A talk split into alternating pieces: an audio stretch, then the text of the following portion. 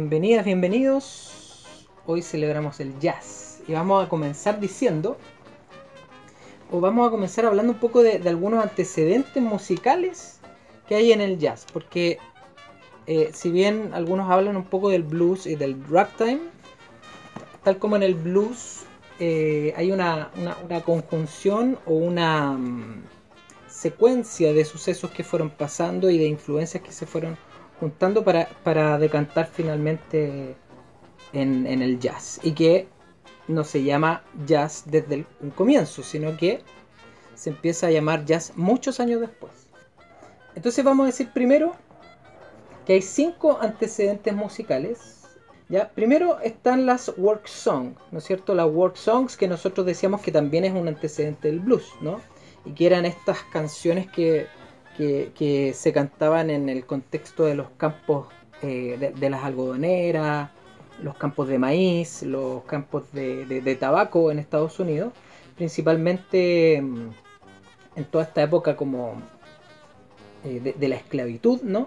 Donde toda la influencia de los, de los esclavos africanos que venían siendo trasladados a Estados Unidos hacían esta, esta suerte de, canciones de trabajo o suerte de mm, Phil Hollers también, que era un poco la, la queja de ellos o la mm, expresión y la comunicación que tenían con todo lo que estaban viviendo, ¿ya? y que sus comillas, patrones, sus dueños, los dejaban un poco eh, ejercer esta, estas formas de canción. Incluso eh, se codificaban algunos mensajes entre campos de, de donde ellos cantaban y los otros eh, también respondían. Algo que se conocía también con, como el call and response. Entonces tenemos este primer antecedente que son las work songs. También tenemos otro antecedente que es o que son los spirituals, ¿no? Los spirituals que son un poco ya estas canciones más asociadas a la a su forma de ver la vida, ¿no? A su forma de ver la la, la, cosmovisión que de alguna manera ellos tenían y eh, cantarle un poco a un ser superior que había estamos terminando el, siglo XIX, los 1800, eh, y se transmitían estos cantos de eh, manera oral. También usaba un poco esta fórmula que, hablábamos un poquito antes del call and response, del, llamado y respuesta. Y digamos que el predicador cantaba un verso y la congregación, quienes estaban ahí, eh, quienes estaban con él en estos espíritus, repetían después. Después tenemos en tercer lugar, dentro de estos cinco antecedentes, tenemos las gospel songs, ya que son los coros, ya básicamente son los coros, pero que en este caso es una, una, forma un poco más moderna del spiritual y que tenía un poco más de vida y que también incorpora, por ahí está el swing, ¿ya? ¿Y qué es lo que era el swing? El swing es un poco una, una sensación más rítmica, que va como contagiándose, que se va contagiando con el otro, que va como de alguna manera eh, generando que, uno, tenga el movimiento rítmico, mueva su pierna, mueva sus brazos, mueva su cabeza, etcétera, etcétera. Y que esto se va provocando en la interacción que se va dando en estas canciones. Estos gospel songs se suelen cantar en servicios religiosos, individualmente, pero también acompañados de algunos instrumentos. Eh, estos corales eh, eran dirigidos, donde había una persona que cantaba, llamaba, call también, y la multitud que repetía de vuelta eh, y respondía. ¿ya? El call and response también se ve acá. ¿ya? Y se va acompañando de las palmas. ¿ya? Estos antecedentes también los pueden ver en capítulo anterior que hicimos, un par de capítulos anteriores, que tienen que ver con el blues, porque también es parte del antecedente del blues. Por eso hoy día no vamos a ahondar en el gospel, en el spiritual o la en las work songs, porque esa ya las vimos en nuestro programa. Como número 4, como cuarto antecedente, tenemos también el blues, ya que es un tipo de canción que se fue desarrollando posterior a todas estas que hemos mencionado eh, y que nace a finales, ya se dice que por ahí por 1892 está el antecedente de a la primera canción con formato de blues y que también influye un poco al nacimiento del jazz nuevamente les digo, pueden remitirse a los dos programas que hicimos del blues para ver eh, un poco de qué se trataba todo esto. ¿Ya? Y como quinto antecedente, que uno de los, de, los antecedentes mucho más eh, explícito en torno a cuando uno lo escucha y ve que efectivamente hay una influencia muy grande, tenemos el ragtime. El ragtime significa literalmente tiempo despedazado. Y, que es un tipo de música que está escrita y que es pianística y que de alguna forma toma un poco la influencia europea. Recordemos que estos tipos de música nacen en Nueva Orleans y Nueva Orleans también tenía mucha inmigración de distintos lados, tanto de Europa, del mismo Haití, y todo esto, de Francia también, y todo esto se sincretiza, se sintetiza y empiezan a nacer todos estos ritmos. Y el ragtime, lo, que le falta para llamarse jazz, aunque se incluye dentro del antecedente, es la improvisación. Pero tiene algo súper importante que lo mencionaba un poquito antes, que es el swing, ¿ya? El swing, el poder llevar eh, este ritmo, el poder interactuando, el, el, interactuando las teclas entre una y otra, entre los bajos y los altos, ¿no? Y se trata un poco también de la primera música de afroamericanos, de afrodescendientes, que empieza a ser aceptada ya por la comunidad criolla o la comunidad blanca en Estados Unidos. Eh, se parece un poco a la música Marshall Ragtime y que va llevando un beat, ¿no es cierto? Ta, ta, ta, ¿ya? Y bajo ese beat, bajo ese ritmo, se van formando un poco todas estas notas a partir de lo que va a ser el ragtime. Acá uno de los primeros exponentes es Scott Joplin, es el primer nombre que uno, que uno recuerda en torno al ragtime es Scott Joplin. Pero antes de él, y que vamos a pasarlo a escuchar, tenemos a un caballero que se llama Ben Harney, en 1895 se mm, da el antecedente de la primera canción que está como, o la primera composición que fue registrada al menos en una partitura, ¿ya? Y que se llama You've been a good old wagon, but you've done broke down. Vamos a escucharla, evidentemente no existen grabaciones de, esa, de ese tema, pero quedaron partituras. Y aquí vamos a escuchar lo que hubiera sido este You've been a good old wagon.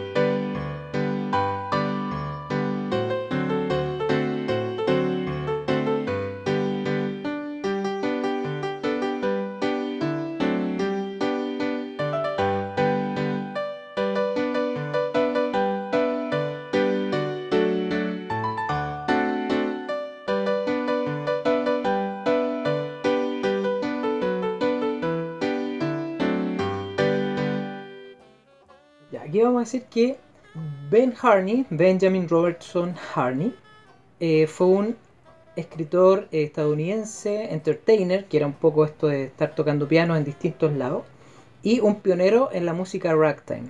Y en 1895, como decíamos, hizo esta composición que acabamos de escuchar, y que ha sido catalogada como la primera composición en, un registro escrito al menos. Sabemos que en esa época ya se estaba tocando ragtime, pero era traspasado de, manera mm, auditiva, digamos, la gente tocaba esto en, las cantinas, en, los clubes, pero no estaba como formalizado en un, escrito, digamos.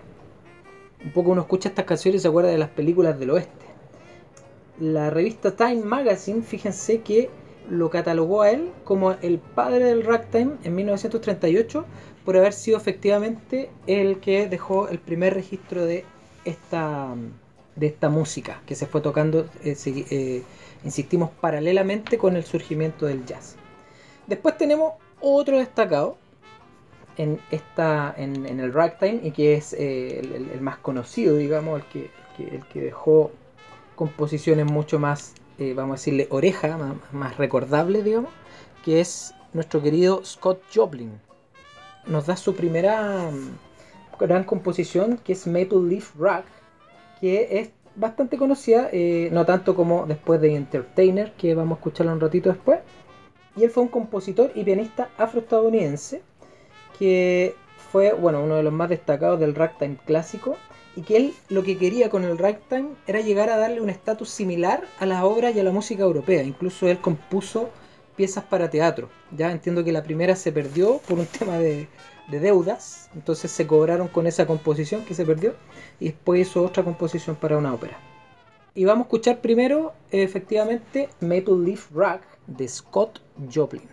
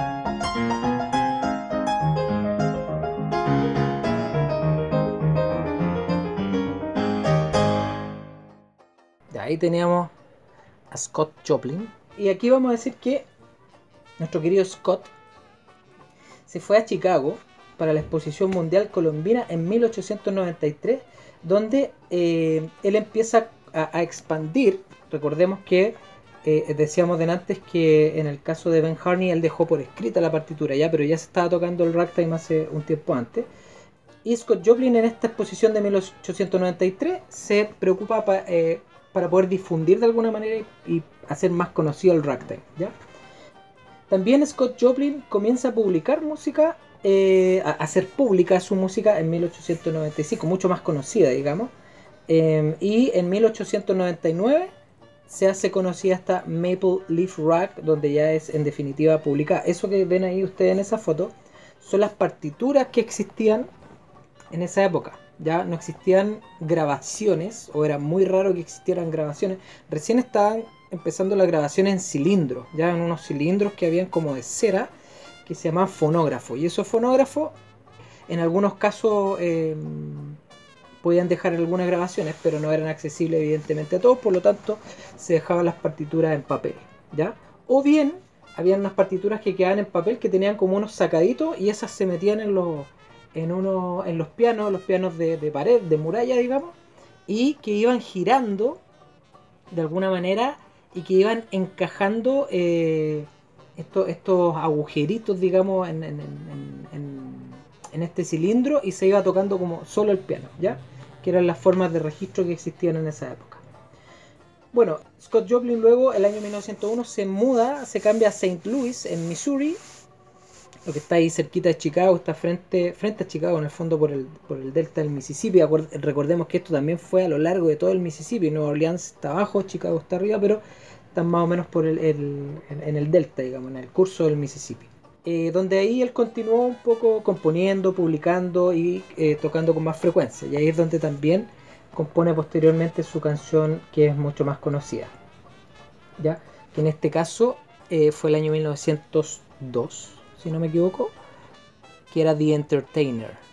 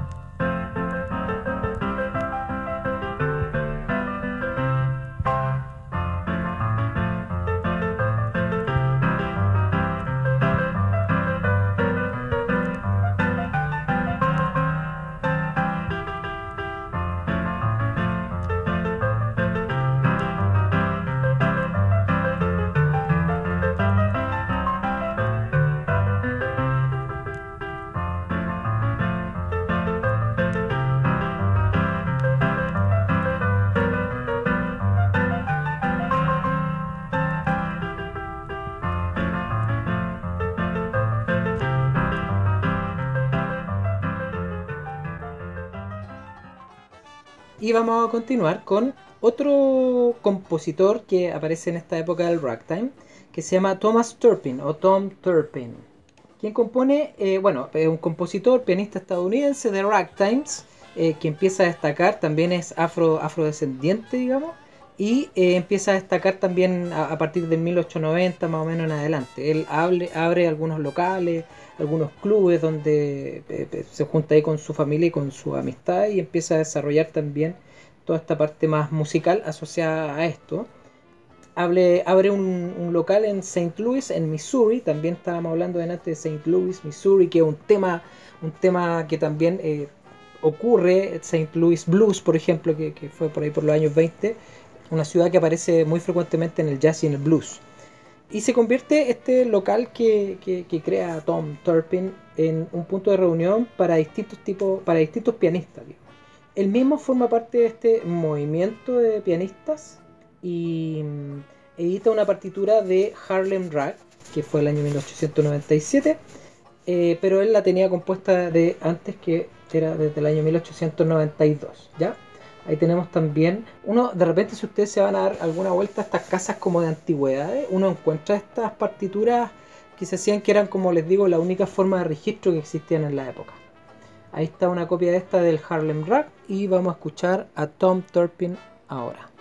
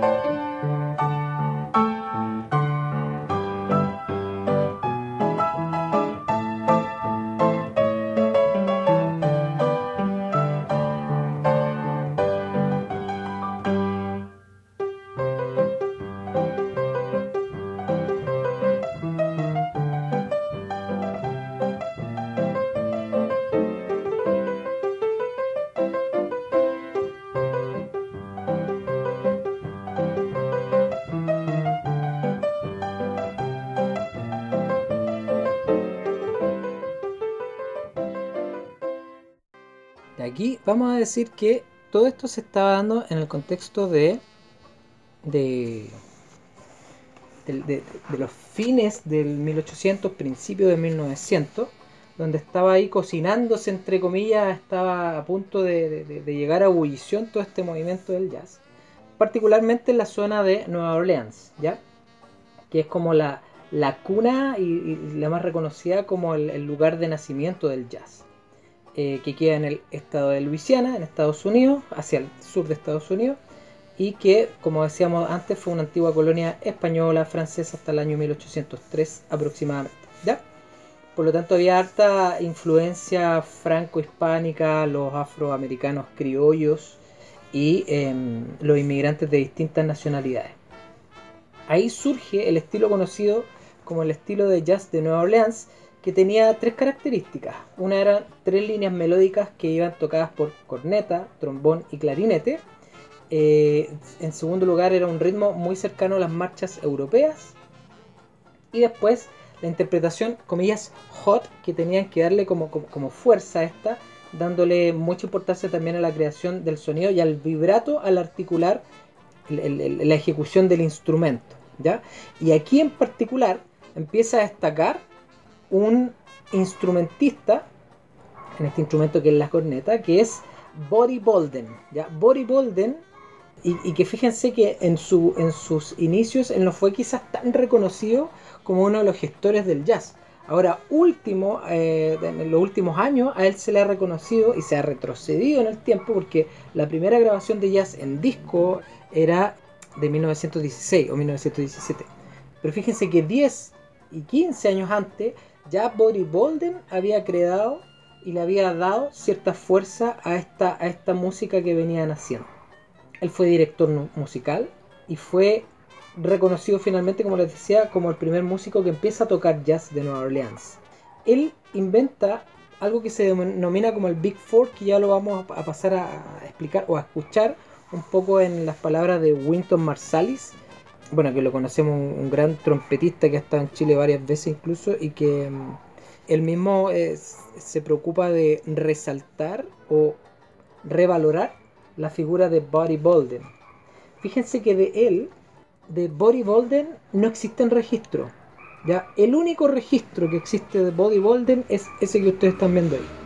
Una foto. Lo único que hay de Buddy Bolden. Ahí está él con su, con su formación original, con su banda bueno, y al darle valor a la figura de Buddy Bolden, se empieza a establecer ya como el año de nacimiento del jazz, el año 1895, porque fue el año en que él forma su primera banda. Él fue apodado The King, era el rey. El rey porque se asocia un poco a esta, al precursor de la música jazz, el hombre que inventó el jazz.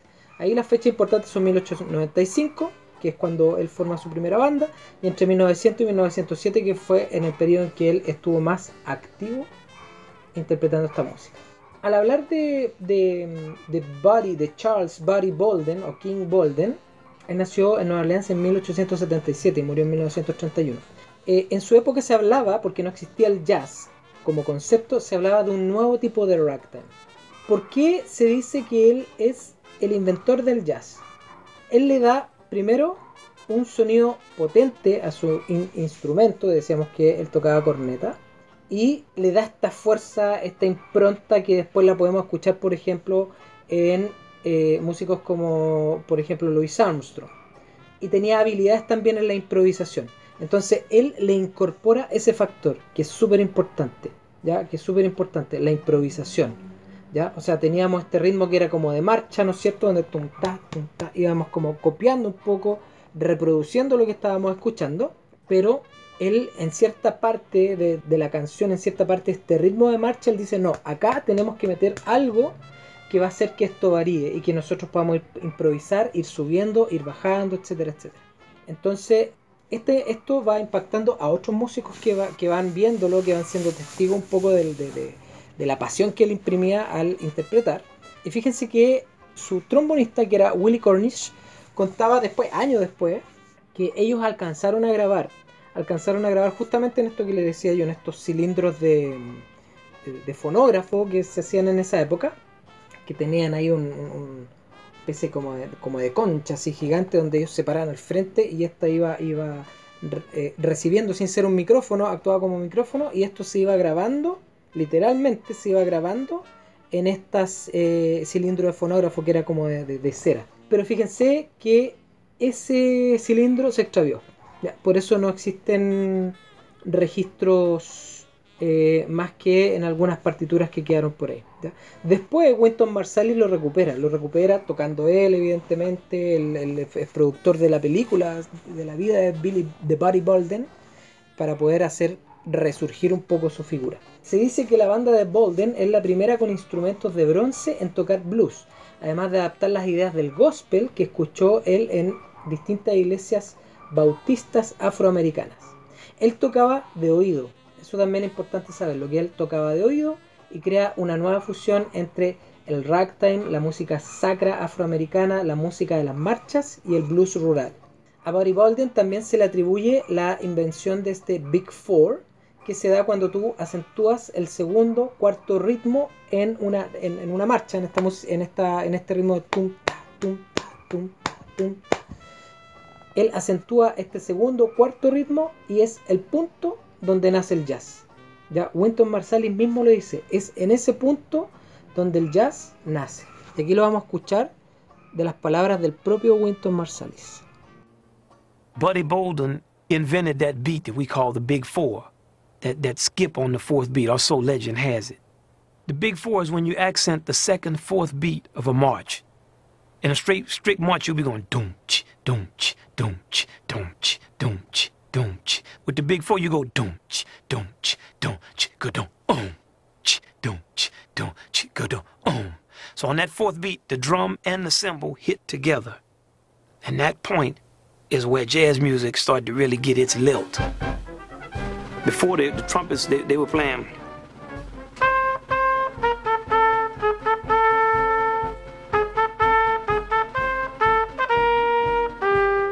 But now I have the big four. Boom, boom, boom, da-dum, boom, boom, boom, boom, boom, boom, boom. So when I phrase it, I'm gonna make it sound like me, and I'm gonna play with another entire feeling and groove, and use all the different growls and shouts and cries. So now it becomes.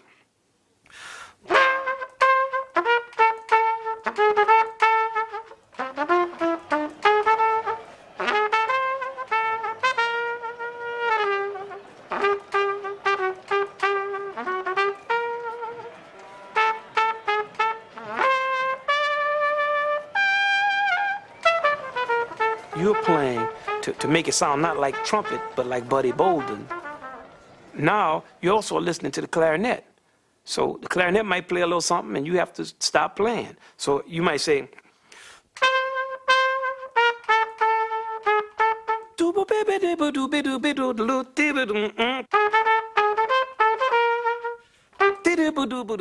Ya.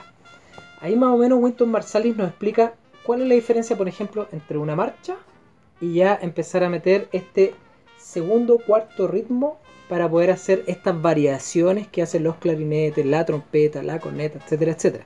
¿ya? Hace muy poco se hizo una película de Body Boulder donde en una parte explican lo que más o menos habría sido la intuición o la creación o el momento de como esta epifanía que tiene Body Bolden y le va explicando a su banda lo que él quiere hacer, lo que él quiere crear. Aquí tenemos un extracto. Put your homes down. Put them down. Put them down. We we we gonna clap it out. Tillman, give me that uh, give me that beat you're working with and hit it on the floor. This one. Yeah, yeah, that's it. The four. Now Johnson.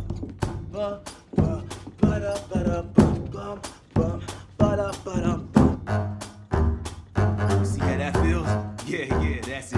Now Mumford, give me time. Ching, ching, ching, ching,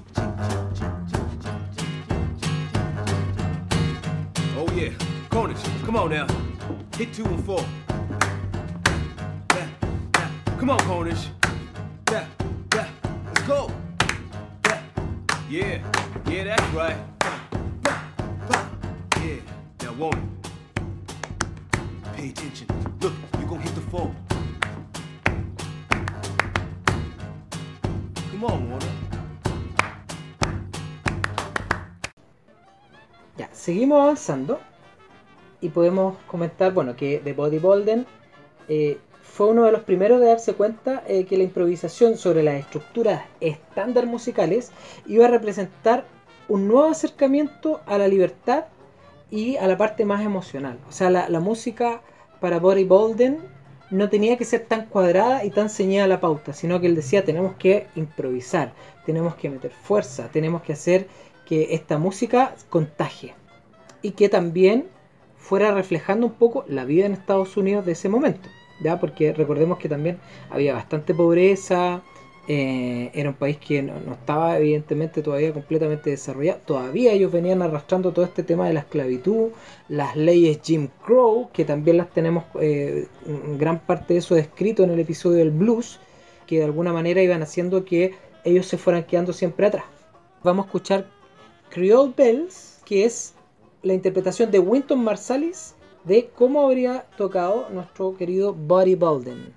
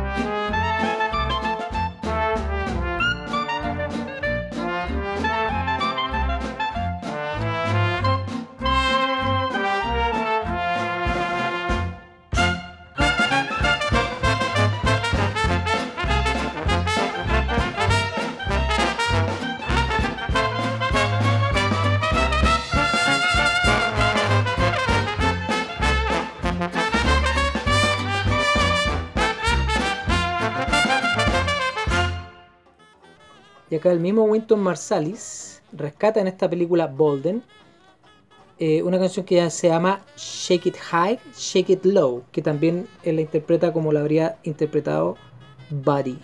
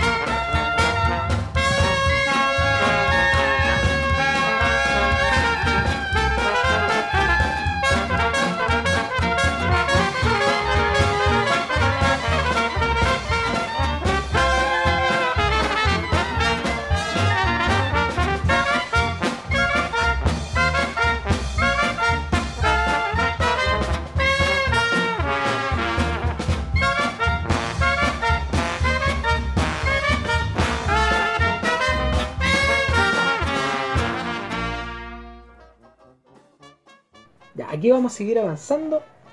Ya destacamos eh, grandemente esta figura de, nuestro querido Body Bolden.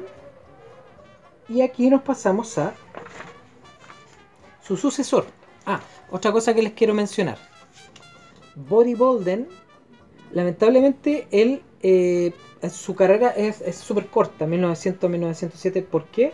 Porque en un momento tiene un brote esquizofrénico que lo hace estar muy mal, lo hace estar internarse finalmente en un hospital psiquiátrico. En ese momento tenía otro nombre la esquizofrenia, demencia precoz, se llama, demencia precoz.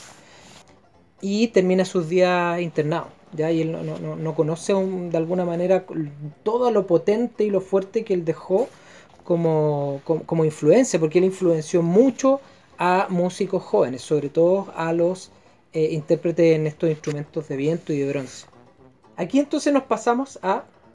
Vamos a pasarnos a Freddie Keppard. Freddie Keppard es apodado también como el nuevo rey. ¿Por qué? Porque él también tocaba este instrumento eh, que, era como tan característico de Body Bolden, que era la, corneta. Y él es uno de los pioneros también de la música jazz. Llegó a ser proclamado, como les decía, el nuevo rey. Eh, todo esto también en el contexto, seguimos hablando de Nueva Orleans y todos esos sectores. Él tocaba en la orquesta de John Brown y se convierte en el líder de la Olympia Band y posteriormente también se une a la Original Creole Orchestra. Y aquí vamos a escuchar una interpretación que se llama Here Comes the Hot Tamale.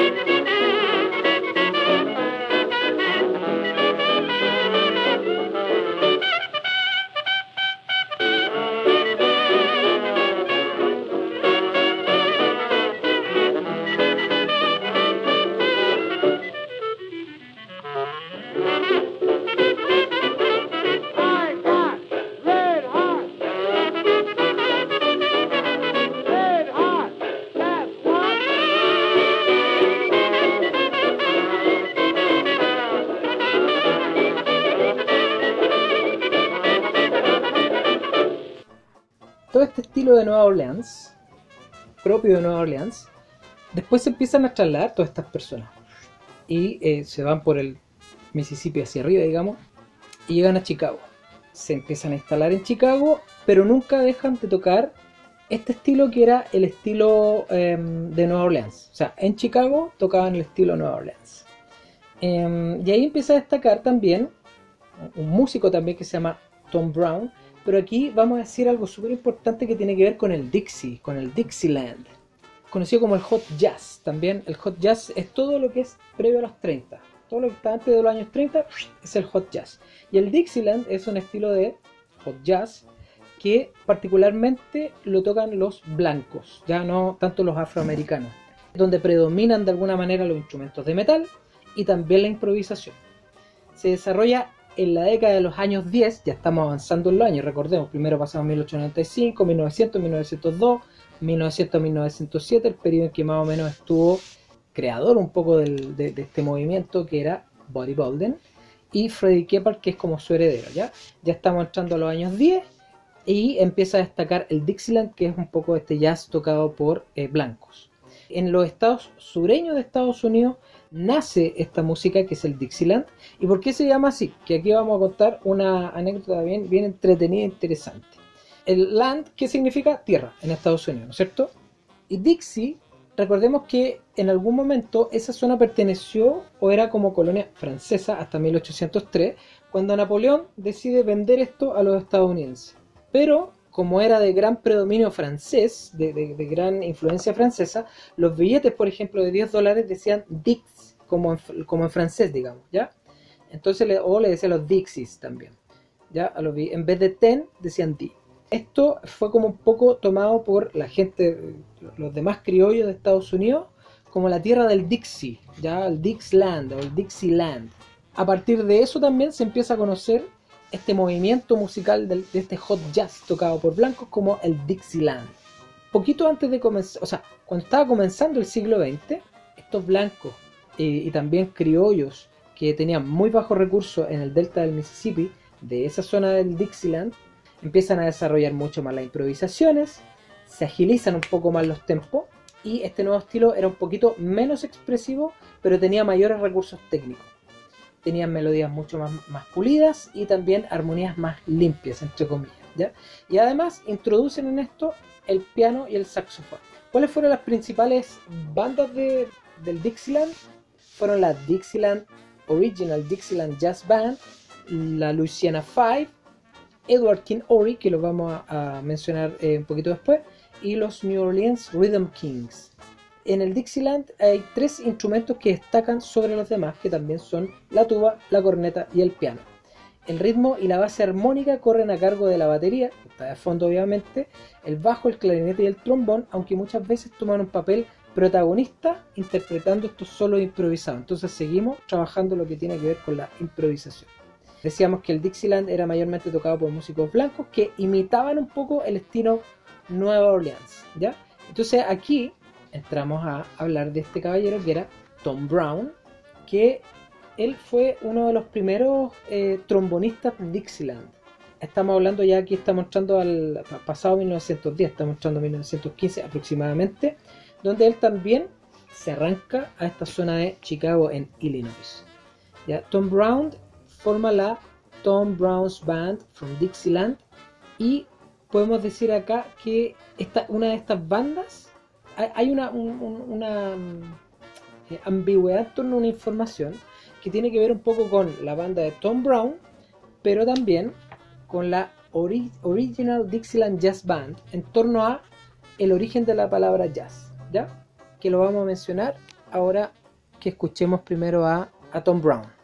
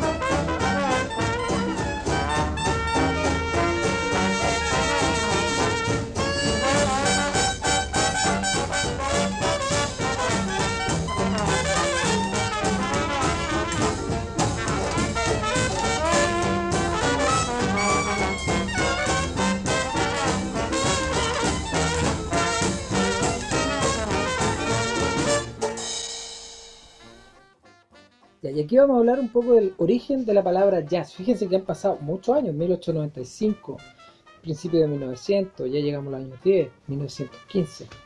¿De dónde viene la palabra jazz? Fíjense que la primera utilización de la palabra jazz se hacía con S, con letra S, jazz, con dos S. La palabra jazz en los inicios fue jazz con S. Entonces se habla primero de un origen un poco asociado a los bajos fondos de Chicago. Ya aquí recordemos que ya se trasladaron a Chicago, donde jazz era una expresión asociada al goce y el placer en el negocio sexual, la excitación, la estimulación y la copulación. En el año 1916, la Johnny Staines Band, mientras actuaba, había un sujeto que estaba en el público y estamos asociando, insistimos, a esta palabra del jazz a la, cosa más eh, excitante, más estimulante eh, desde el punto de vista sexual también. Y un tipo le grita al público, Jazz it up boys, give it some more jazz. Ya, o sea, él lo que quería era sentir esa, estimulación, esa, esa excitación. Entonces ahí se empieza a ocupar por primera vez el Jazz It Up, el jazz. Y ahí ellos cambian su nombre a The Original Dixieland Jazz Band. Y ahí se ponen el jazz con doble S. Y también está esta historia que les contaba hace un ratito atrás acerca de Tom Brown's Band from Dixieland.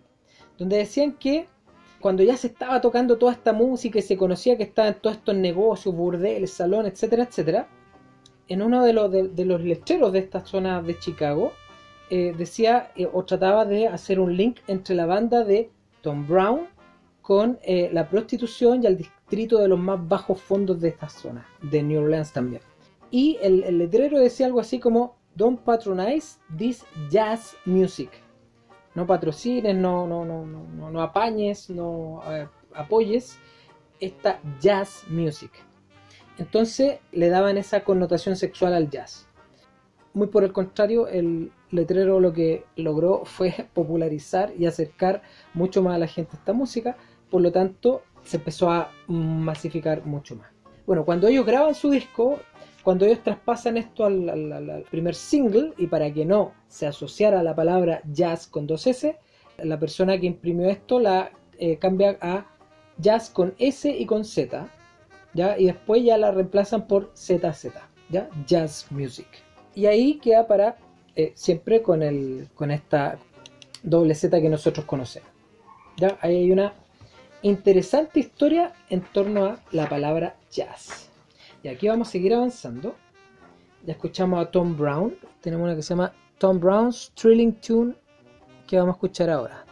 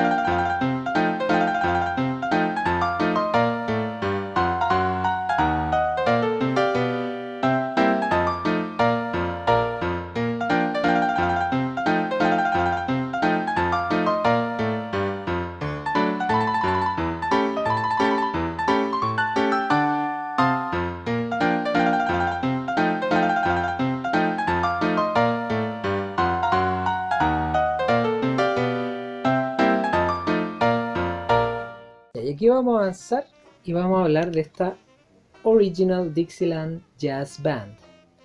Esta formación fue una de las pioneras en el origen y la evolución del jazz y del Dixieland en particular, que tiene su origen también acá en la ciudad de Nueva Orleans. ¿ya? Y a esta se le atribuyen las primeras grabaciones de jazz el año 1917. Ese fue el año que se grabó por primera vez en disco el jazz. ¿Ya? Por eso se le atribuía un poco a ellos ser los iniciadores del jazz, pero existía desde mucho antes, ya con Bolden. Entonces fíjense que, bueno, este grupo se hace y, es mucho más su popularidad o, o, su renombre en Chicago y debutan con el nombre de Stains Dixie Jazz Band. Ya después se trasladan a Nueva York, ya con el nombre de la Original Dixieland Jazz Band con doble S y en el New York Times en 1917 en un anuncio donde ellos iban a tocar reemplazan esta palabra jazz con doble S por toda esta relación que se hacía el tema de la estimulación sexual a jazz con doble Z ¿ya? y hoy día se conocen por las siglas ODGB vamos a escuchar primero dos canciones son un resumen de dos canciones que se grabaron originalmente pero no fueron publicadas ¿ya? y después vamos a escuchar dos que se grabaron y sí fueron publicadas la primera se llama Darktown's Trotters Ball.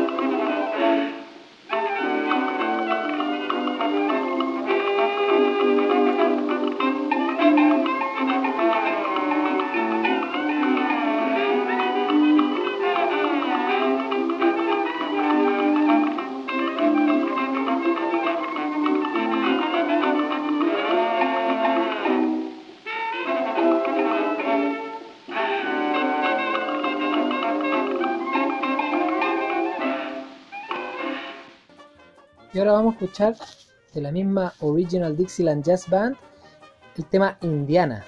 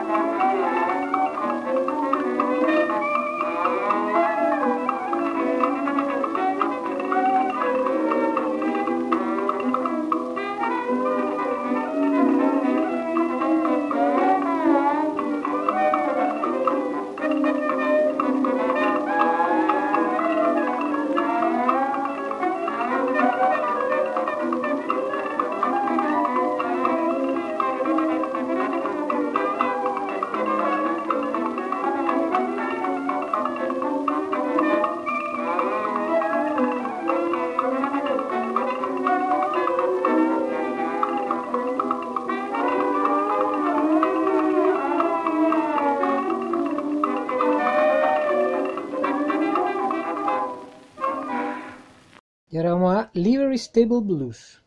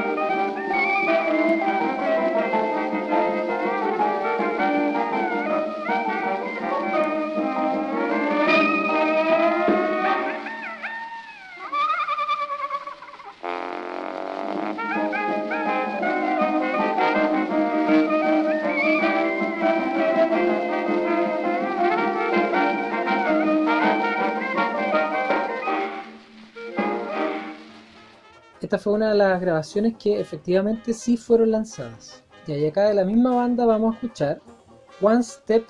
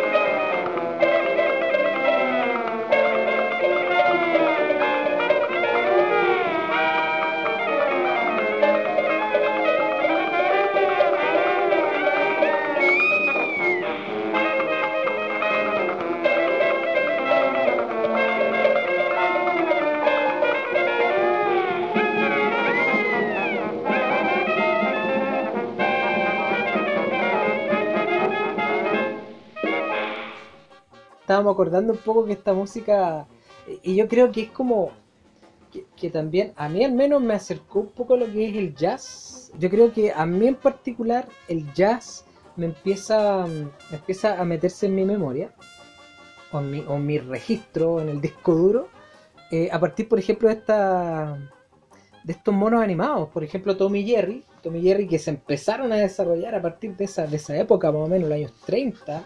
Aquí quizá otra persona pudiera ayudarme, yo no soy como especialista en torno al tema de los, de los dibujos animados, pero entiendo que el Tommy Jerry más o menos los años 30, o fines de los 30, ocupaban toda esta música, la música jazz y sobre todo este hot jazz, ¿no es cierto?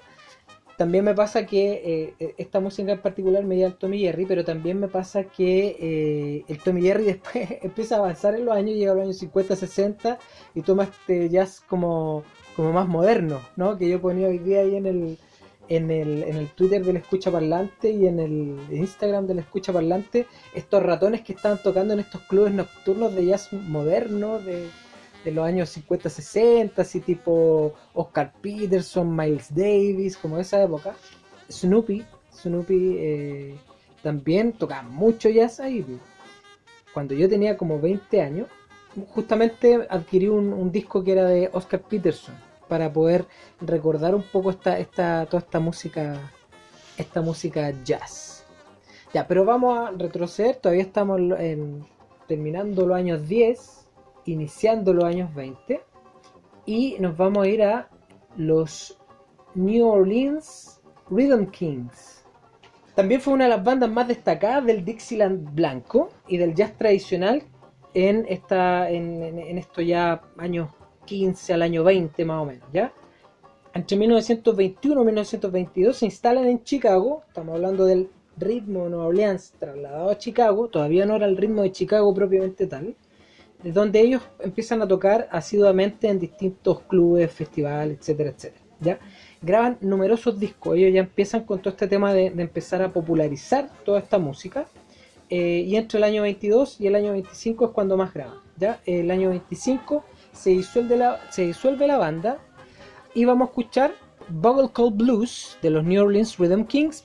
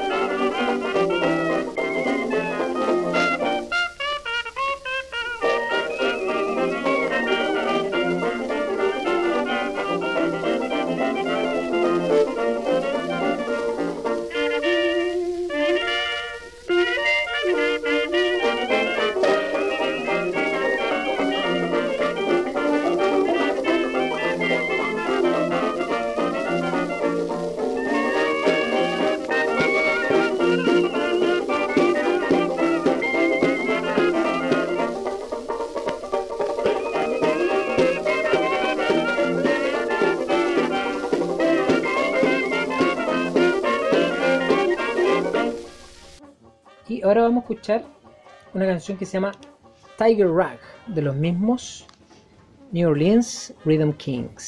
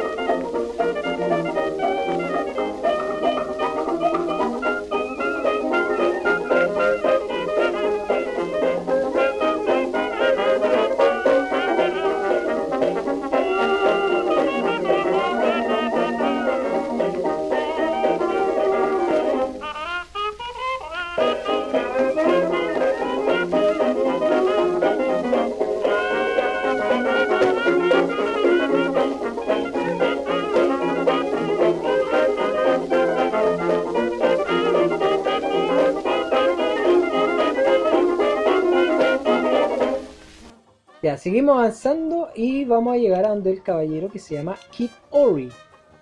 Kid Ory destaca en el Dixieland, que fue un trombonista estadounidense de jazz tradicional. Eh, en 1911 él ya tenía formada su primera banda que se llamaba Brown Skinned Babies y que incluían, fíjense, a King Oliver en, en la formación. ¿ya? Por ahí comentaba que eh, toda esta gente, todos estos, todos estos músicos que estamos escuchando, trombonistas, trompetistas, pianistas, etcétera, incluso cantantes, se cruzaron y se toparon en varios momentos de su vida, ¿ya? Él tocó con King Oliver y cuando King Oliver se va a Chicago, fíjense que es sustituido por un joven, por un Nobel, por alguien que estaba empezando, Louis Armstrong. En 1924 él se establece en Chicago, donde graba con Louis Armstrong y el mismo King Oliver, además de Jelly Roll Morton. Kid Ory permanece entre Chicago y Nueva York hasta el año 1930 y acá vamos a escuchar también al gran Kid Ory con Creole Trombone.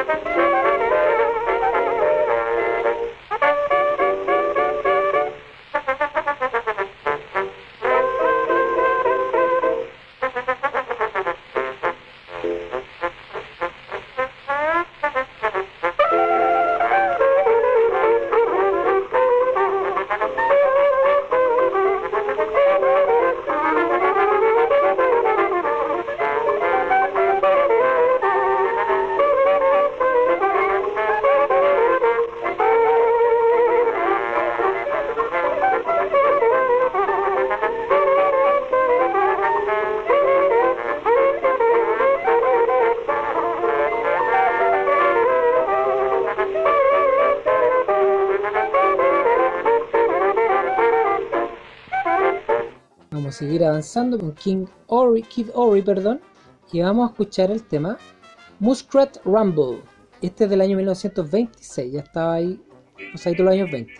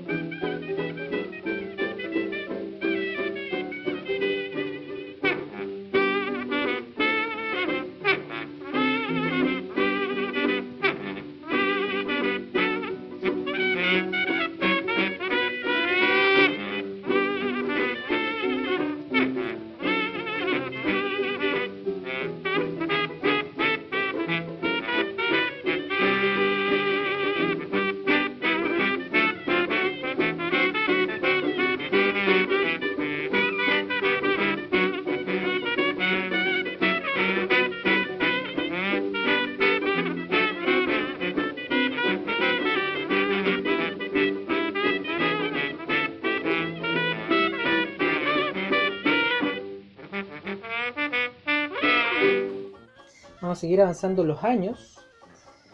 Seguimos en esta, en esta etapa mm, donde el estilo New Orleans se llegó a Chicago, pero ya se empieza un incipiente ritmos propios de eh, Chicago. Y acá tenemos a Joe King Oliver, quien también es eh, instrumentista en corneta y trompetista estadounidense de esta misma época. Él fue apodado con este nick de King, también por, toda la influencia que él tiene y también el formar a tantos músicos de la época. Fíjense que Louis Armstrong jamás se cansó de hablar de la influencia que tuvo King Oliver en su formación. Si ustedes se fijan en esa misma foto aparece Louis Armstrong. Ahí está King Oliver sentado con toda esta gente, estos aprendices alrededor. Y acá tenemos a un jovencísimo Louis Armstrong que estaba aprendiendo de, su maestro, ¿no? Y él nunca se cansó de decir la influencia que había tenido en el lanzamiento de su carrera, que tocó también junto a eh, Kid Ory, que ya lo mencionábamos un ratito atrás. Eh, comentábamos hace poco también que mm, Louis Armstrong, por ejemplo, él vino a Chile, ¿eh? él vino a Chile un par de veces, vino, un par de veces y tocó varias veces en esas dos ocasiones. Eh, tanto en el club de jazz, tocó en una carpa, pero fíjense que no, tuvo tanta convocatoria como se hubiera esperado para, para, tamaña visita que tuvimos en esos años. Fue, entiendo que vino el año 57, el 59 y el 62. El 62 lamentablemente justo lo pilló con el Mundial, por lo tanto eh, está muy popular todo este tema del rock, el rock and roll, el rock del Mundial y el fútbol. ¿ya? Por lo tanto ahí no tuvo tanta masividad esa visita más que en el club de jazz donde ahí se repletó y toda la gente fue a ver a Louis Armstrong que, que siempre se fue muy agradecido de, de, haber participado y de haber estado acá en Chile. ¿no? Bueno, y estábamos hablando de eh, King Oliver, que decíamos que en 1917 él se traslada a Chicago, donde después de tocar en varias bandas del lugar, él forma la famosa Creole Jazz Band, que es la banda como madre de Joe King Oliver. Eh, esta banda se convierte en el centro de atención de todos los músicos de la época y era la orquesta, comillas, cito acá, la orquesta más hot que haya tocado en un escenario. Recordemos que todos estos ritmos hasta el año 30 se conocían como el hot jazz. De ahí eh, hacia como principio de siglo se llamó el hot jazz. Y aquí vamos a escuchar de Joe King Oliver Riverside Blues con la Creole Jazz Band.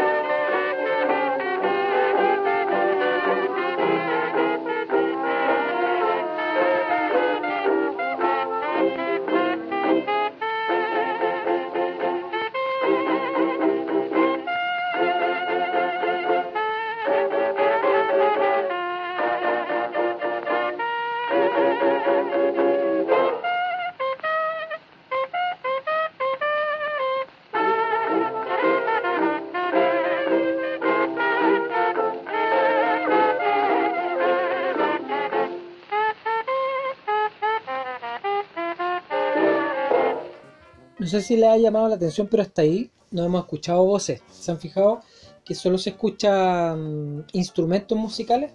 Después se iba a añadir la voz en el jazz. Pero después, ya pronto, digamos, yo no sé si en la canción siguiente o la subsiguiente ya empieza a venir incorporada la voz. Vamos a escuchar ahora del mismo King Oliver la canción Deeper Mouth Blues.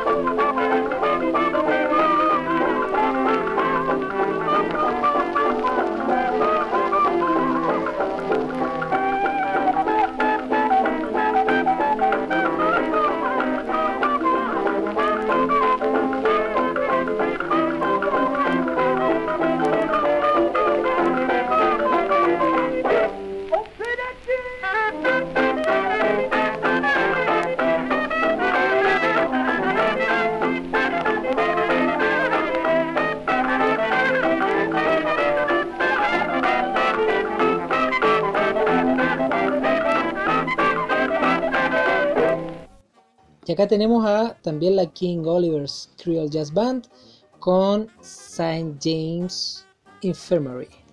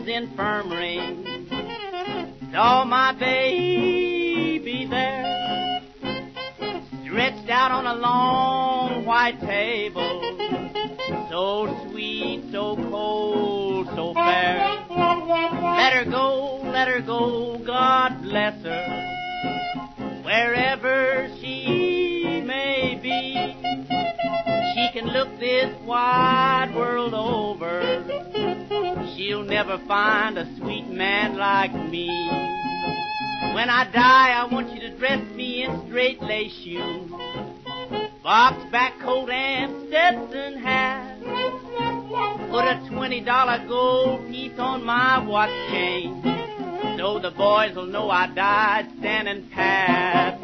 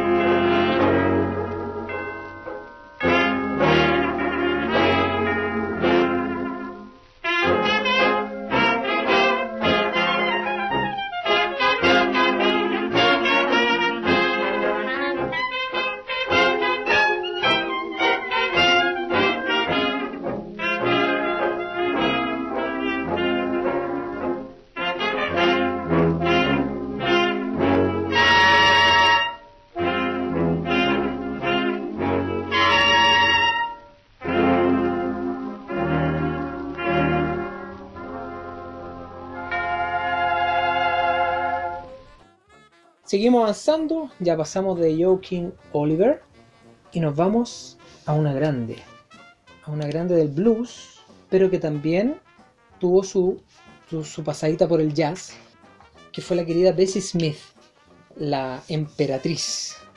Y bueno, aquí vamos a decir que ella efectivamente fue conocida como la emperatriz del blues, eh, que fue una de las más, si no la más popular de los años 20 y 30.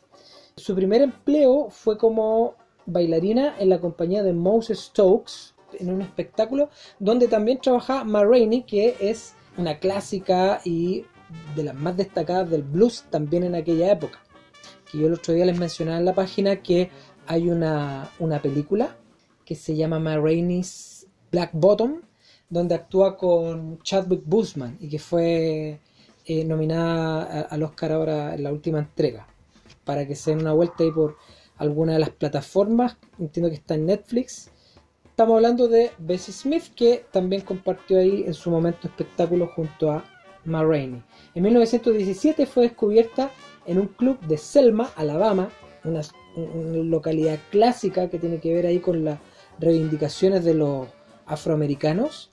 Fue descubierta por Frank Walker de la discográfica Columbia y en 1920 ya había conseguido ganar una gran reputación en el sur y a lo largo de todo el litoral este de Estados Unidos.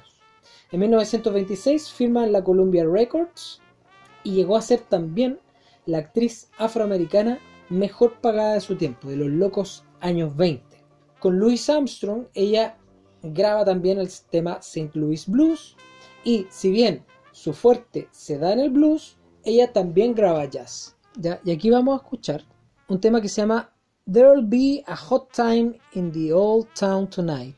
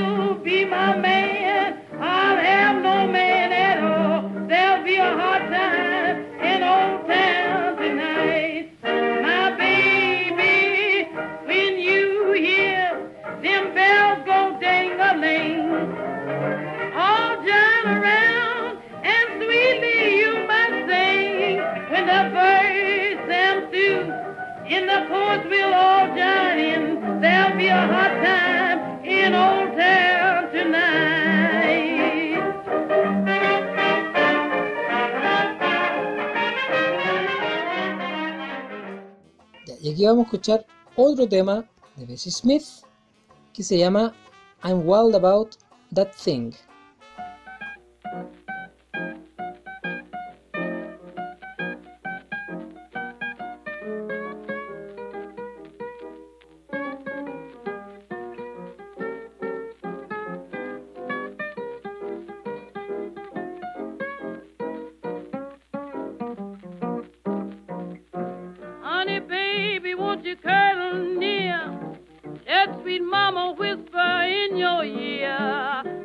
I'm wild about that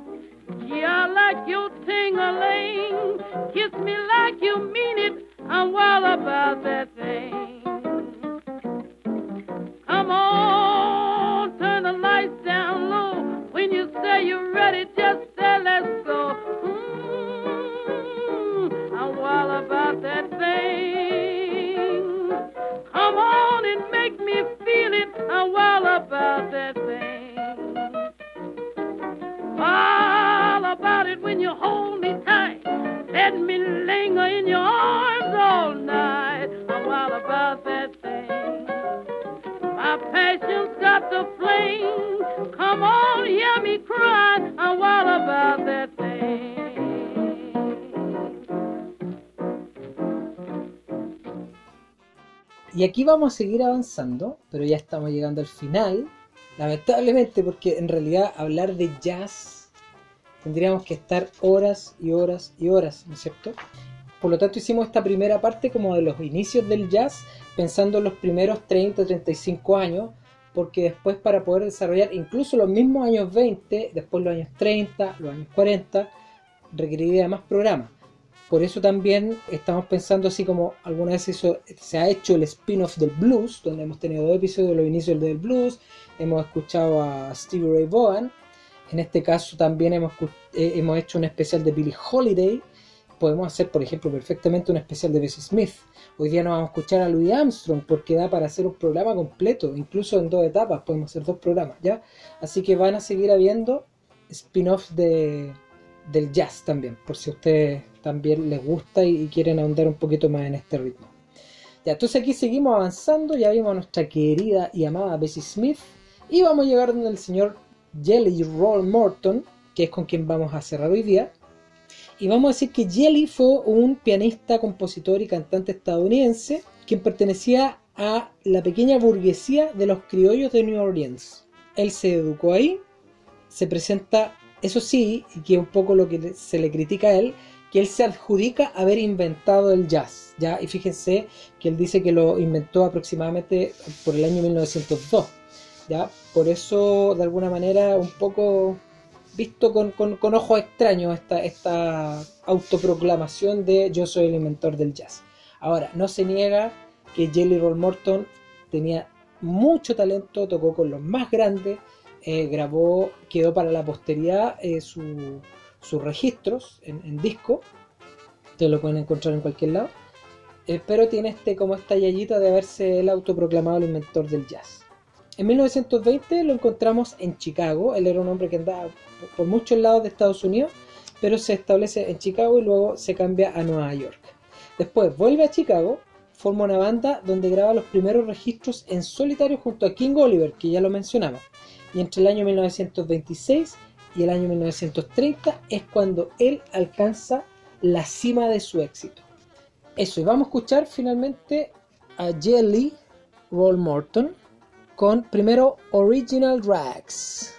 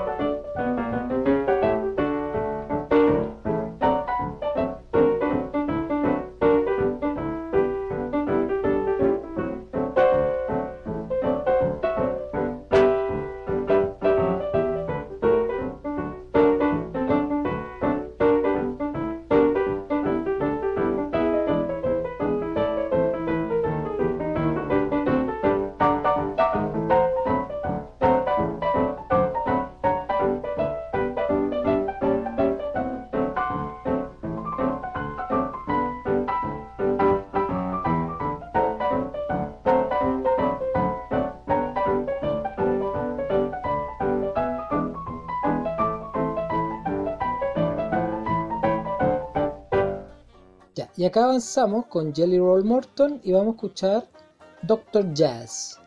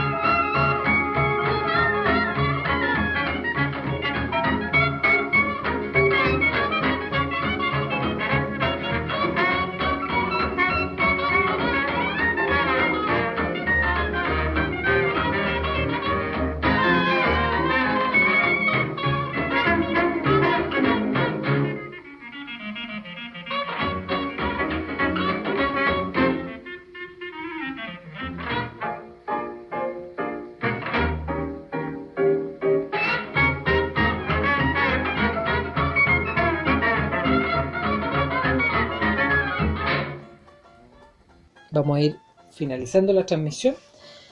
Bueno, y comentando que de alguna manera este, esta, esta música que, que nos llega al alma, ¿no es cierto? Que nos hace vibrar, nos hace apasionarnos, nos hace eh, de repente retroceder a estos locos años 20, em, recordarnos un poco de todas estas caricaturas y dibujos que veíamos que ocupaban esta música también, nos lleva a lo más como mm, cercano a apasionarse de alguna manera con la música. Bueno, cada uno tiene sus propias pasiones, digamos. A mí me gusta mucho el rock y el blues y el jazz en particular, ¿no es cierto?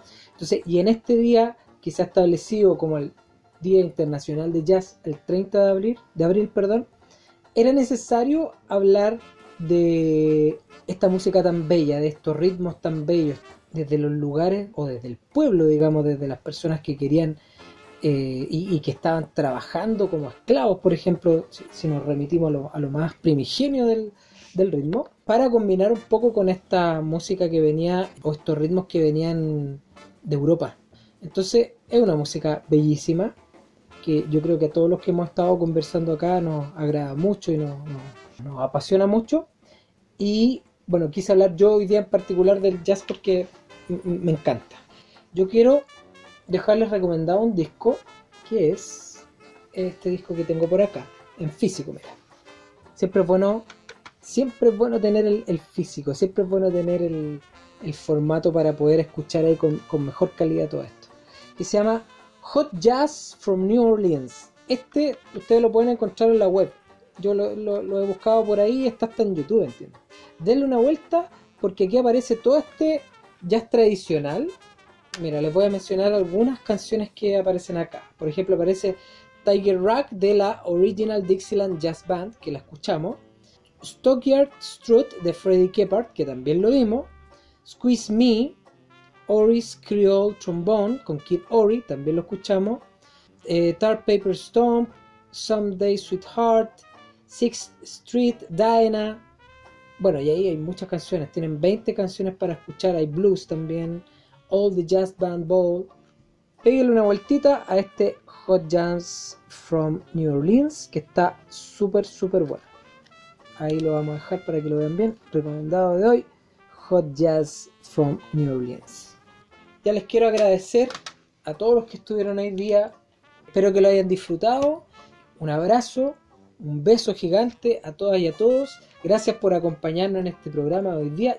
Y cerramos con broche de oro esta semana que estuvo súper, súper bueno el programa. Viva el jazz y nos vemos pronto. Chao, chao.